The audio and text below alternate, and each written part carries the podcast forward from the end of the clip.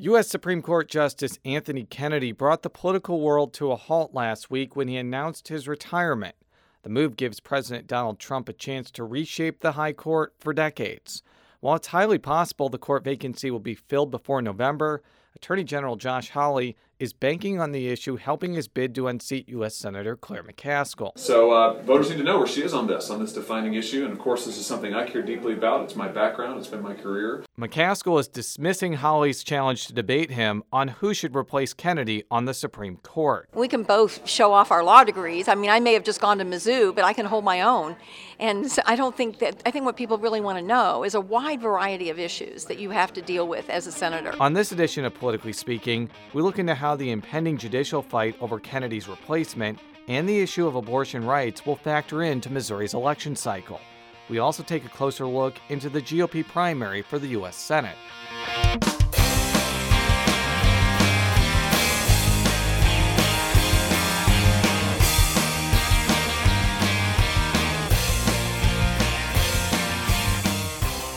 And welcome to Politically Speaking. I'm your host, Shock. Jason Rosenbaum. He's back. Political reporter with St. Louis Public Radio. I am back.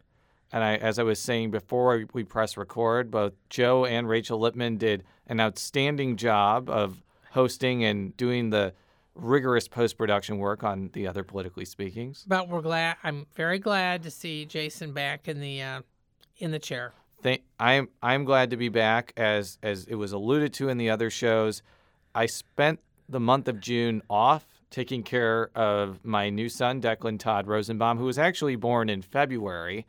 Uh, I don't want this to get too personal, obviously, but one of the things I really do regret is that after my first son was born, I did not take enough time off. Ferguson happened, and I didn't feel like I had the bonding experience that I had uh, at, at, at this point. So I'm, I'm really glad that I did it.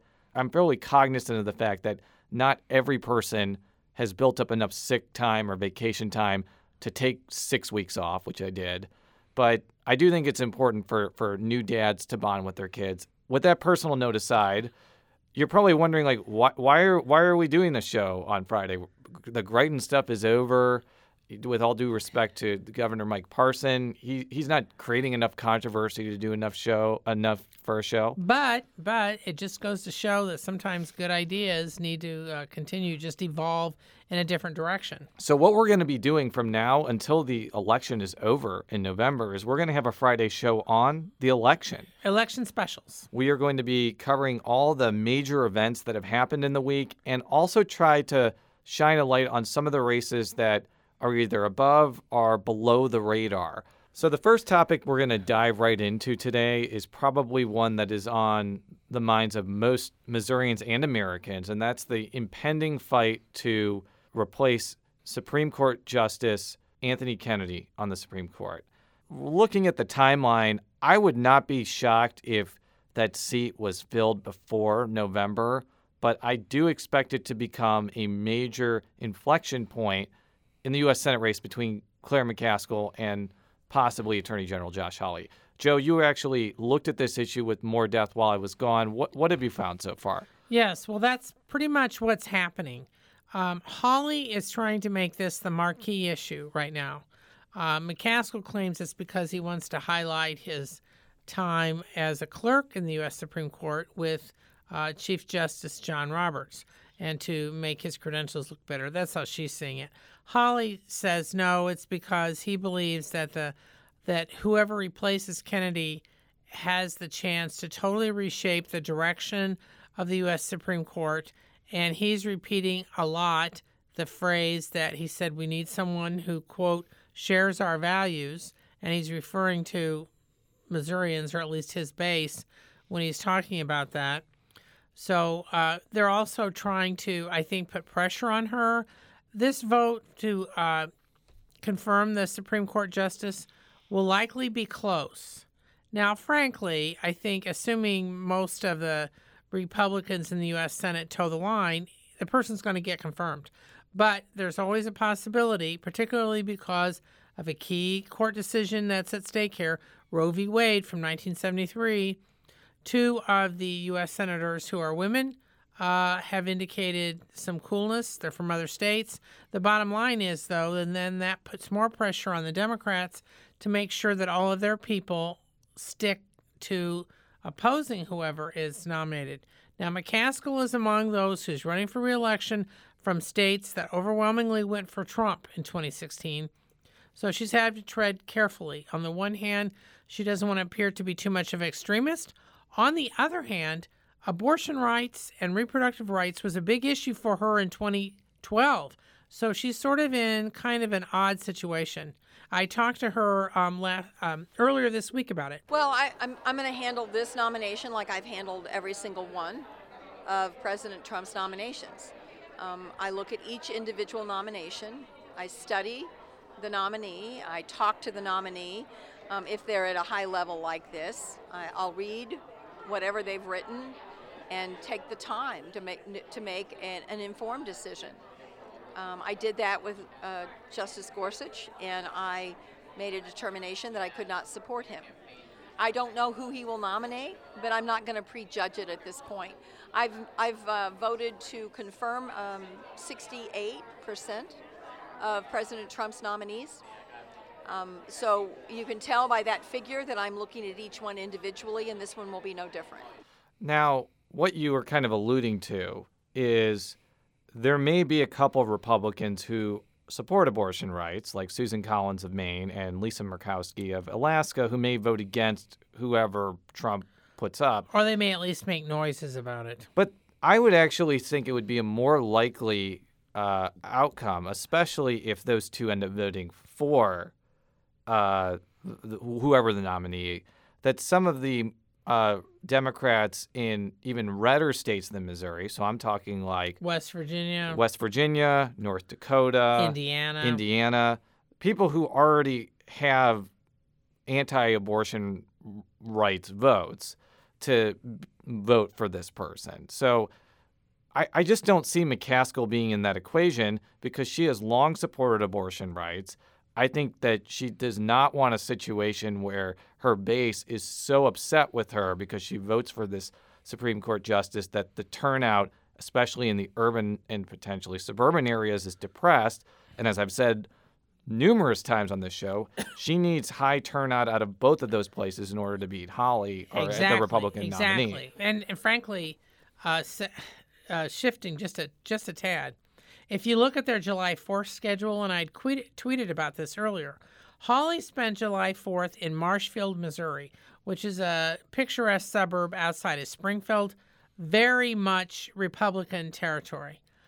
Um, McCaskill spent July 4th in Webster Groves, which is um, home part of Jo Mannies. Yeah, well, but, but it's home of a lot of people. It's home of a lot of swing uh, voters a lot of, let's say, Republican women who tend to be more progressive, um, as well as Democrats. It's currently represented by a Democrat, but for many decades it wasn't. The point is, is that for her to win, while she does need a strong urban turnout, she really needs to take advantage of uh, suburban, especially suburban women. I, and I think they're going. I truly believe suburban women will decide who wins this U.S. Senate race. And before we get into our next topic, I was seeing that I've, I've, we've been talking about the suburbs for a long time.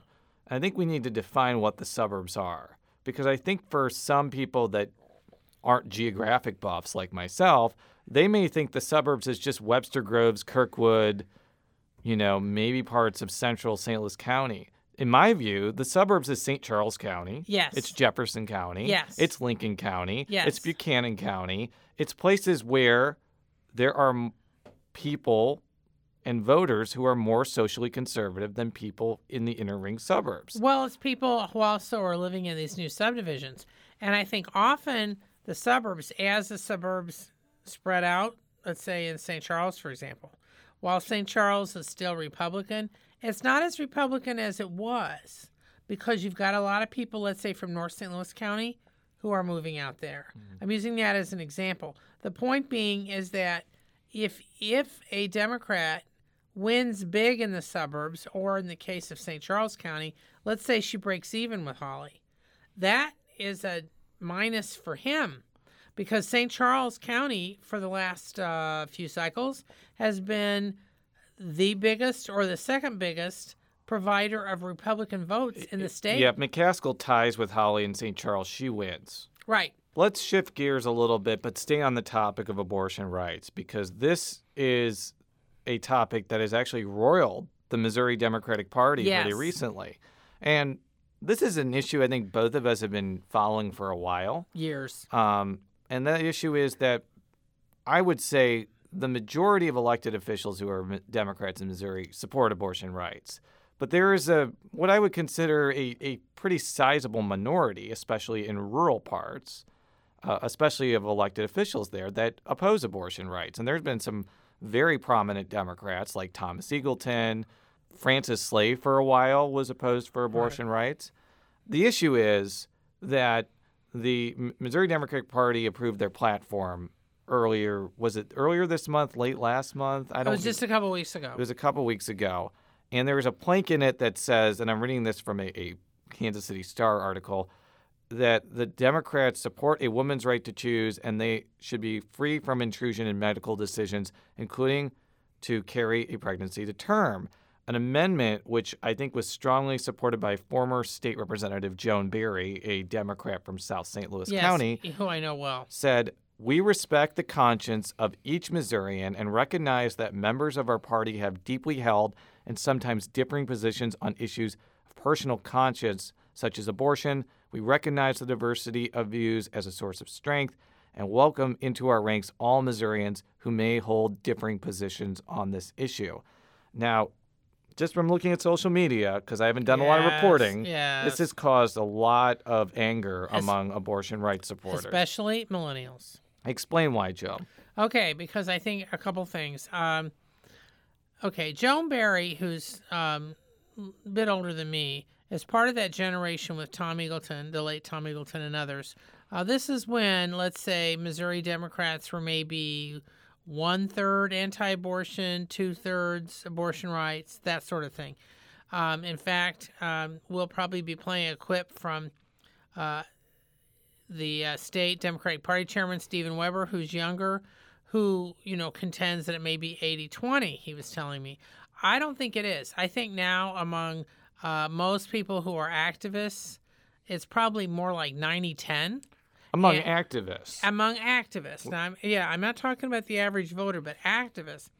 And I think so. The result is, especially of a lot of young women who are affected by these policies, who are seeing um, not just abortion rights, but also reproduct, uh, also even getting birth control, access to birth control. If you're low income, being able to get it at low cost or free, under attack.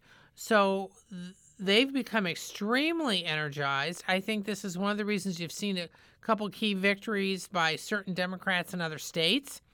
So the bottom line is is that th- they just went they were furious. And this was all over Twitter when this happened about 10 days ago. so I'm going to play a clip now from Alderwoman Megan Green that was actually from last year. Because, But she was among the activists who were furious. because I was actually at a a meeting in Bowling Green, Missouri, where they talked about the party platform and abortion was brought up because people in Bowling Green, Missouri, a traditional Democratic stronghold that's become more Republican, I asked her about the prospect of having candidates, especially for the state legislature, that oppose abortion rights. This was her response last year. I think Monday, morning quarterbacking, you know, off of the November election, a lot of the feedback that Democrats got is that we didn't stand for anything. And uh, and I think that voters respect you more when they know what you stand for, even if they don't agree with it. At least they they trust you because you've been forthright enough to say, you know, yes, I believe in abortion rights, and you might not agree with me. Um, these are my reasons. They might be different, you know, than your reasons, um, but we can agree to disagree on this. I I think that it's dangerous when we start to pander as a party and move farther and farther to the right, um, to the point where it's unclear what it means to be a Democrat. Now, you mentioned Stephen Webber, who's the chairman of the Missouri Democratic Party, a former state representative from Columbia, and I've, and I've known him for a long time. He's a strong supporter of abortion rights. You talked with him, I think, couple days ago. Yes. Asking him about this platform situation. This is what he had to say. This has been a debate in the Democratic Party for, for decades. The vast majority of Democrats are pro choice. There's Democrats currently in office um, and, and supporters around the state that um, have mixed views on choice, um, but that's not something that it's not something the party's backing away from or, or, or softening on. You know, we've said all along that, that candidates um, have to make up uh, their own mind on issues, but the Missouri Democratic Party is never going to uh, advocate for them or encourage them to ever use an elected office to take that that choice away from, from a woman. Realistically, I don't see foresee a scenario where a, a, a nominee for statewide office, like governor or U.S. senator, for the Democratic side opposes abortion rights. I, I, I just don't see that happening. I, I think that they would not have the base of support in the key Democratic areas to win a Democratic primary. Would you say that that's a fair uh, assessment? Yes, and but but but but I think what you're also seeing is the energy level has sort of shifted. So you've got a lot of younger Democrats who are just really ticked off that this is even being discussed. And so then it affects how they view the party uh, leadership overall. But the reason I think it's being discussed is about the state legislature. Now, yeah. I used to cover the state legislature when there were more Democrats in the Missouri House and the Missouri Senate. I got to know a lot of state representatives and state senators on the Democratic side who are very much opposed to abortion rights and oftentimes opposed to the death penalty too, because a lot of them were Catholic. Um, but they were also very helpful for Democratic causes on labor issues, on Medicaid, on education, and sometimes they actually tried to expose the Republicans who said that they were opposed to abortion rights as not being opposed to abortion rights enough as a way to try to showcase that they were basically phonies on that issue. So my point is like they're not around anymore. They've all been replaced by Republicans who are voting a different way on all the issues I mentioned. And I don't foresee a scenario where they the Missouri Democrats can get out of the super minority without picking up at least some seats in the the outer ring suburbs in rural rural Missouri, let alone win a majority in either one of those places. But I think this is this is where, and you're seeing somewhat of a similar argument within the Republican Party, but kind of effect uh, dealing with different topics. Yes. On the Democratic side, you've got people like Megan Green who are saying, look, one of the reasons we lost is because people thought we were too squishy. They didn't really know what we stood for. And and plus you've got a lot of women activists in the party who are rising up in the ranks and they're like wait a minute. You can no longer uh, view our issues as being optional. So they're seeing even this uh, extra paragraph while the platform still says they're committed to uh, abortion rights it's got this paragraph saying but we understand others you know, i mean i'm paraphrasing but we understand others may disagree mm-hmm. they're like wait a minute wait a minute wait a minute uh, we didn't do that. There's stuff in there about Black Lives Matter. There's stuff in that on some other issues where the party is not equivocating. So why are you equivocating on this? Well, I will. I I'm just playing devil's yeah, advocate. and I would also pl- to play devil's advocate on my other observation, especially with state senate races. The Democratic Party has had a dismal record of running candidates that are opposed to abortion rights in some of the rural areas. Jeff Roorda in Jefferson County got destroyed by Paul Wieland in a, in a district that Democrats held for decades. Terry Swinger lost to Doug Libla. Um, you know, Joe Fallert lost to Gary Romine. Yeah. And there, there are other examples on a state representative level where that strategy of trying to out Republican the Republican has not been successful. On the other hand, uh, the clip that I'm about to play now of State Representative Mike Revis of Jefferson County who was celebrated nationally as an example of a Democrat taking over a Republican seat, has these types of views. Being pro-life in this area, um, that that's something you know. I was raised Catholic, so for me, that's something that um, I've been brought up with and um, believe in.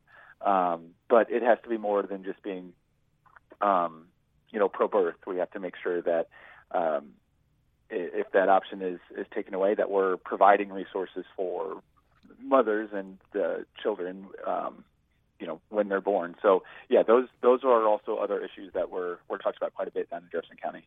I would imagine Representative Revis is not the only Democratic candidate that ascribes to those views. Frankly, I have yet to meet a elected Democratic state representative from Jefferson County that supported abortion rights in the 12 years that I've covered Missouri politics. So my question is, do you think candidates like Revis are taking these positions because A, they actually believe them, and B, their constituency believes it too? Or, or do you think that it's possibly they're doing this to pander, as Alderwoman Green kind of alluded to? Well, I think this is where you may actually may have a gender split. I think um, while some women do uh, support restrictions on abortion, I'm not saying that, but the result is you can see from what uh, Representative Revis said. Okay, he grew up Catholic. This is this is ingrained in him. He feels strongly about this. I'm sure it is a personal view for him. Um, that then you've got as I said, some other fellow Democrats like Megan Green who feel very deeply on the other side, and they feel that uh, they're not getting respected, and they also are feeling like maybe some of the guys, doesn't matter in age within the party, are sort of dismissing uh, their concerns when it comes to reproductive rights. I'm not saying it's true or not. I'm just saying that's the perception. So I think that. Um, I don't think you have that much um, angling, you know, trying to just to track people and don't hold the point of view because it's too explosive of a topic.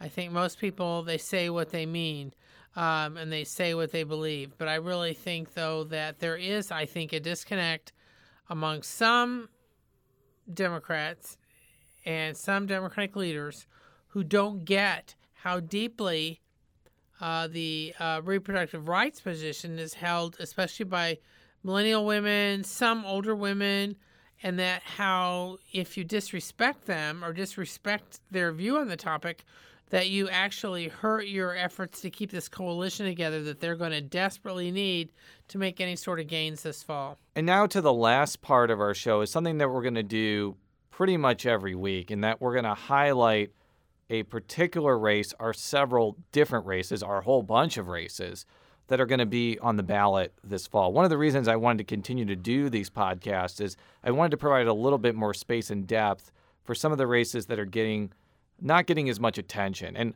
one of them, the first one I want to do is the Republican primary for the US Senate. Now, you're probably wondering there's no primary for the U.S. Oh, Senate. Oh, yes, there is. Josh Hawley's going to win this by a zillion points, and I don't know if that's going to happen, but he's actually facing nine other Republicans in the primary. And frankly, there are only two that have raised a significant amount of money and have organizational support that we should talk about. The first is Austin Petersen, and the second is Tony Monetti, who we'll get to at uh, the end of the show. But I do want to talk about Hawley because we talk about him a lot. He is the Attorney General. He was recently elected for his first term in 2016 and he is seen as the front runner throughout this race by most people. Is that fair to say? Yeah, well, it's front runner among Republicans. Obviously, it's neck and neck between him and McCaskill. Yeah, and he's an intriguing candidate in a lot of ways because he doesn't have a voting record. He has been attorney general for a couple of years, and there are probably things that you could say he did or didn't do. We talked about ad nauseum during the Greitens podcast but there's just not as much to attack him on from a professional standpoint than say a congressperson or somebody who's been in office for a while. The other thing that he has that the other two candidates on the Republican side don't have is the endorsement of President Donald Trump. Trump has actually come to fundraise for Hawley, and it's pretty clear that Hawley is attaching his campaign to the coattails of Donald Trump, as he told me a few months ago. Oh, you know, I'm delighted uh, to have the president's support. I hope he'll be in Missouri often. You know, President Trump won Missouri by 19 points for a reason, and I think it's that he understands that our way of life here is under threat. He understands that we cannot continue on the path that we've been on. We cannot keep offshoring jobs. We cannot have middle class wages be where they are. We cannot have health care cost people their you know entire paycheck And he gets that, and uh, that's, I think, why he's president. And those are the issues I'm going to go to tackle in the Senate. I, I got asked a lot during the Greitens situation, like if they thought that whether Greitens woes was going to affect Hawley.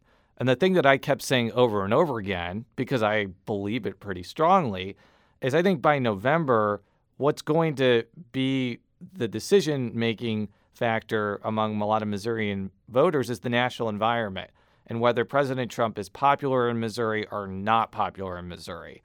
Right now, I think his approval ratings are generally around 50%, but that could change. Like the economy could tank. We could be in a war with somebody. Trump could be immersed in some scandal. What do you think about uh, Hawley's decision to tie himself so closely to Trump? Because other candidates in other states aren't doing that. Well, I think there's there's two things going on. I think one, I think Hawley may feel that he doesn't have many alternatives because he needs Trump help, Trump's help in raising money. Uh, I mean, for whatever one can say about Hawley's strengths and weaknesses, he has not been able to even come close to collecting the amount of uh, individual donations that Claire McCaskill has raised. Um, he, Trump headlined a big fundraiser for him in March, and that uh, did help Hawley some, but some of that money probably ended up going to the state party and other outside groups. But my my point being is that for Hawley, he's in a situation where if he doesn't embrace the president, he is not going to get the strong help he needs from Trump and also from the Republican National Committee because obviously Trump controls the national party levers. So what that gets into the news is that basically the state party was it the executive committee or Yeah. They they voted to allow the national party to start spending money on behalf of Hawley before the primary. And people like Austin Petersen and I guess supporters of Tony Monetti are not happy about this but it's not super surprising. It's not unusual, really, despite what some press accounts are saying. explain why it's not It's not- surprising. Because, for one thing, this happened in 2010 um, 10 for Roy Blunt. And Roy Blunt was running against State Senator Chuck Purgason, who was an underdog, but he was an established political figure. So continue. Well, well, some of it is because there are campaign donation limits for federal candidates, and I think that the if the party has a preferred candidate, they don't necessarily want that candidate spending their precious dollars that are covered by donation limits going after a fellow Republican when perhaps that Republican who the National Party isn't that keen about might be able to be dispatched with a little bit of national money. That national money is not affected by the campaign donation limits that affect the candidates. The National Party can really blast that uh, Republican without it being, uh, without it hurting the preferred candidate. In other words, if the National Party runs ads that that blast Monetti or Petersen, Which they probably won't. They'll probably just blast McCaskill or just say Hawley is great. But right, continue. right. But my point is that they can do. They have more freedom to do stuff that won't be a blowback on Hawley, or they can really attack McCaskill. Maybe get really nasty about it, and Hawley can say, "Hey, this is not my campaign. Well- I don't have that much control over that. I'm just saying that's what they do." But let's talk about the two candidates I mentioned, Austin Petersen and Tony Monetti, because we interviewed them on our podcast. I think they're both really interesting political yes, figures. they both of them are. Au- Austin Petersen actually ran as a, a presidential candidate for the Libertarian Party in 2016. He lost to Gary Johnson.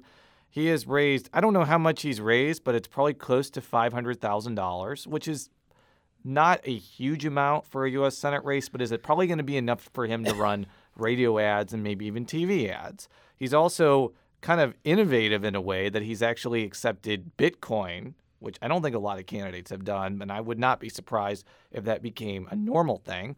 We, we kind of asked him about the conventional wisdom that Hawley is the anointed candidate and that he doesn't have a chance. This is what he had to say about it earlier this year. And what I'm hearing from Missouri voters is very clear. They voted for him to be Attorney General. They want him to stay Attorney General. He campaigned on the promise that he was not going to be a ladder climbing career politician, and then he immediately broke his promise. Nearly immediately, less than six months into his first term, broke his campaign promise. A lot of Republicans are upset about that. And sometimes I like to joke when I go out around the state. I'm like, listen, I voted for Josh Hawley. I was, I was a fan. But the good news is, is that if you like your Attorney General, you can keep him. clever, t- a clever line. What, what do you make of Petersen's candidacy? Because he's getting a lot of traction on social media. He has very passionate fans. He represents an important element of the Republican base, which is the more libertarian-minded uh, folk. But I, I just wonder if he has enough appeal to reach some of the more socially conservative people that are probably going to flock to someone like Hawley. Well, and them and they may not be his target. I mean, I think he may be targeting some of these other people who either don't know that much about Hawley or who are not totally adamant behind Hawley. And see, one of the reason one of the reasons I believe that the RNC may be coming out to try to help Hawley is that it's not just making sure he wins, although chances are most people believe he's the decided front runner, front runner. It's to get his margin up. Let's say he only wins, let's say 60 40 65 35 well there's 10 candidates so that's going to split the vote in various directions yeah. but i understand what you're I mean, saying the point is it doesn't look that great as if he let's say carries the primary but let's say like 80% right like blunt i think beat Ferguson 70 20 or yes, something. It was right. a blowout. I, I think it's going to be difficult for him to get above 60% just because they're, mul- but I understand what you're saying. The other candidate I want to talk about is Tony Monetti, who actually was endorsed by Sarah Palin, I believe. Yes. Um, he came in and did a podcast, I think about three or four months ago with us. He is from Warrensburg. He has raised again six figures, which is pretty good for someone who's never run for office before and doesn't have a lot of name recognition. I, we posed the same question to him about running against someone like Hawley. Everyone tells me you can't win. You don't have the name ID. You don't have the money. Well, Kent never did anything. That's the way I look at it. You know, and, and that just fires me up and excites me more. When I was at the Air Force Academy, the, my, both my roommates quit, and the upperclassmen told me, You need to quit. You don't have what it takes. But I, I looked him in the eyes and I laughed and I said, No, sir, I'm going to make it. So, again, I, I think that he's in a different position than Petersen because he's not a former libertarian. He's pretty much taking, trying to, I guess, go to the right of Hawley. Mm-hmm. I think the issue with that strategy is Hawley is not seen as like a moderate Republican, even though he's supported by people like Jack Danforth. It's just going to be a difficult task to argue like he's not conservative on stuff when his entire shtick, when I'm talking about Hawley, was his social conservative activism yes. as an attorney. Is that kind of what your your feeling is? Yes, well? and I think that's one of the reasons that Hawley is a spending a lot of time in these uh, rural Missouri Republican strongholds is to introduce himself to them and get them to be particularly loyal to them, him, so that they do so he does win big. And I think it is to highlight his legal cr- credentials, as we have written many times. He was one of the lawyers in the Hobby Lobby case, which was a major Supreme Court ruling which said that corporations don't have to uh, pay for um, contraceptive coverage in their insurance if they have religious objections to that.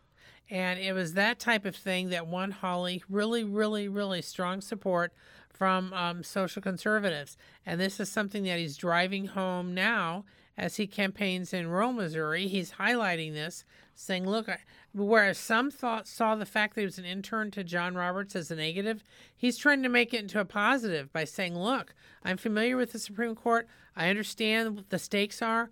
And this is why, if you believe in the importance of the Supreme Court, you need to back me.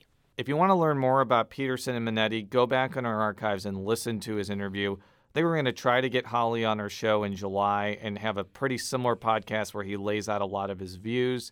So that's it for this week. For all of our stories, stlpublicradio.org. Follow me on Twitter at Jay Rosenbaum. Follow Jo on Twitter at Jay Mannies. That's J M A N N I E S. Until next time, so long.